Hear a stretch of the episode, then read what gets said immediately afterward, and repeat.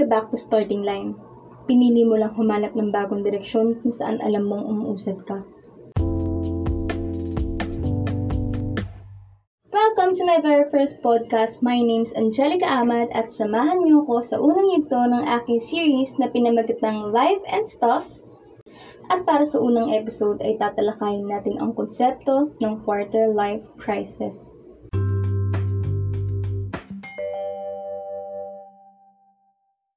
When I was in high school, siguradong sigurado na ako sa mga plano ko sa buhay.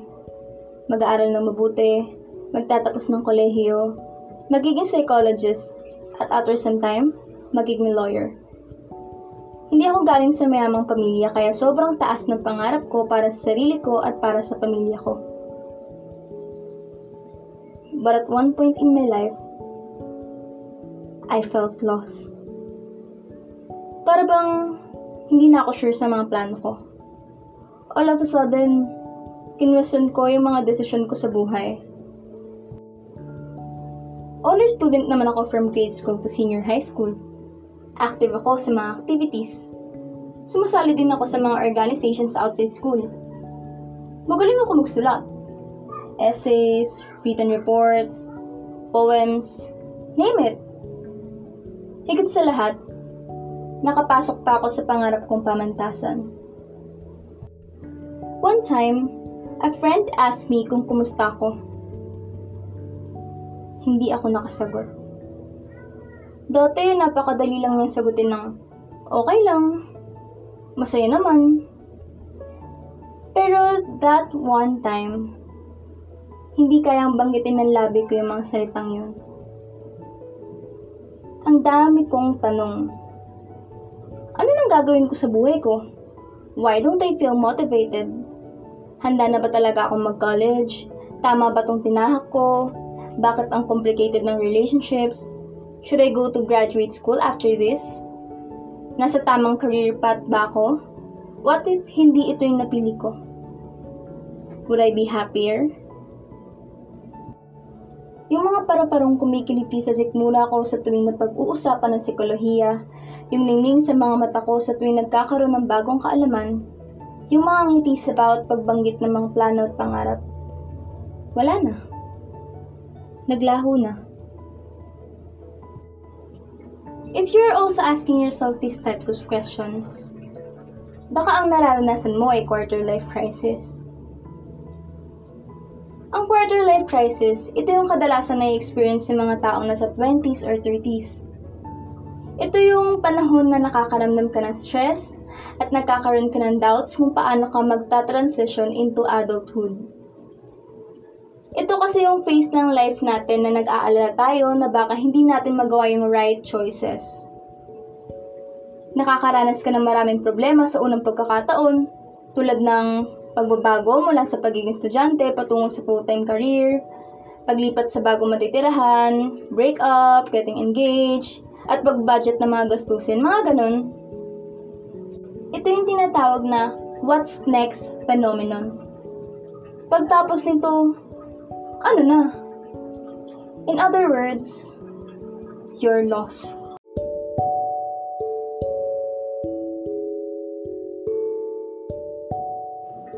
Habang nakikinig ka ngayon, siguro nasa phase ka ng buhay mo na marami kang tanong, tapos napapaisip ka kung tama ba yung mga desisyon mo sa buhay.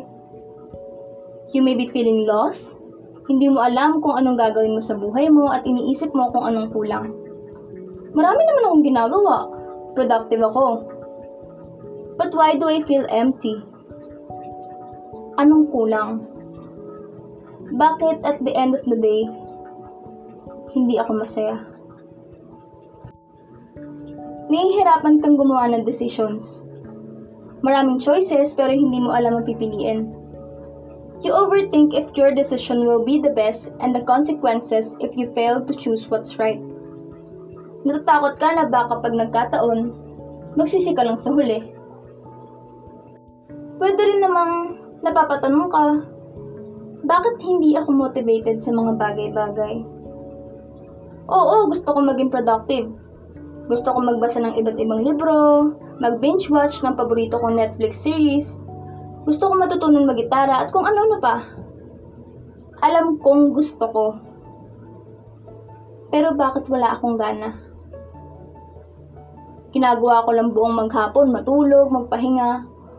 Walang motivation na nagtutulak sa akin para gawin yung mga gusto ko. O di kaya, you're in a long-term relationship right now. Hindi na tayo bumabata. Alam mong sooner or later, there may be a big change that will happen. Marriage. Pero, handa na ba talaga ako mag-commit sa isang lifetime relationship?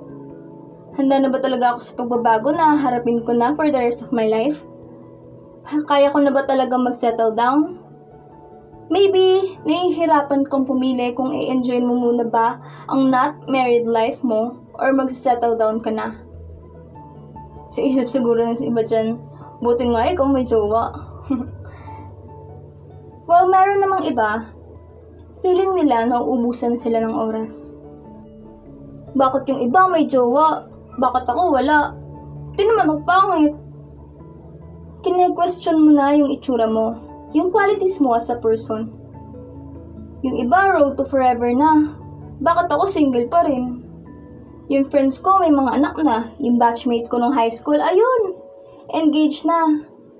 Baka tumanda na akong binata o kaya dalaga.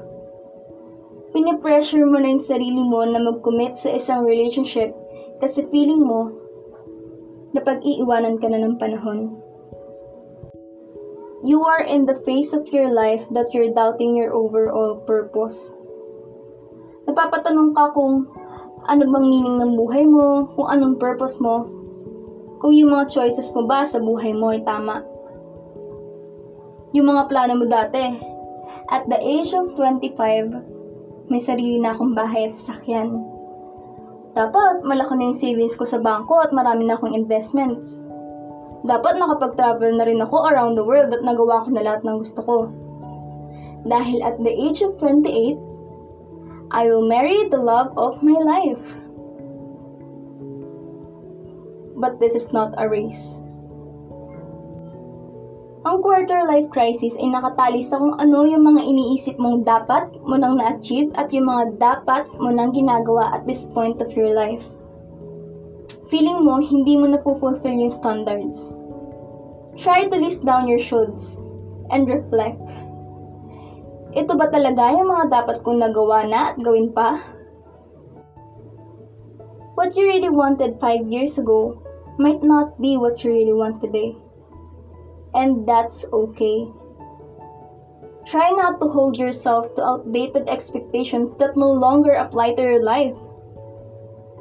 Kung iniisip mo na ang kawalan ng patutunguhan o direksyon ang nagbibigay dahilan sa iyo para maranasan ang quarter life crisis, hanapin mo yung passion mo. Para mas malinaw mo makita kung ano ba yung mga kulang. O may kulang nga ba? O meron lang mali. Adapt to changes. Malaking parte sa quarter life crisis ang pag-iisip kung ano ba talaga yung mali. Alam mo merong hindi tama pero hindi mo alam kung paano mo susolusyonan. Focus on self-care and reflect. Kapag feel mo na masyado ka nang overwhelming at hindi mo na alam kung ano next step, magpahinga ka. Matulog ka. Kumain, spend time with your loved ones, have fun. Lean on your support system. Hindi mo kailangan maging mag-isa. Hindi ka mag-isa. In that way, maaaring mabuild ang interest mo sa mga bagong bagay. Huwag kang matakot na simulan sila. Hindi ka back to starting line. Pinili mo lang humanap ng bagong direksyon kung saan alam mong umuusad ka. Hindi ito karera.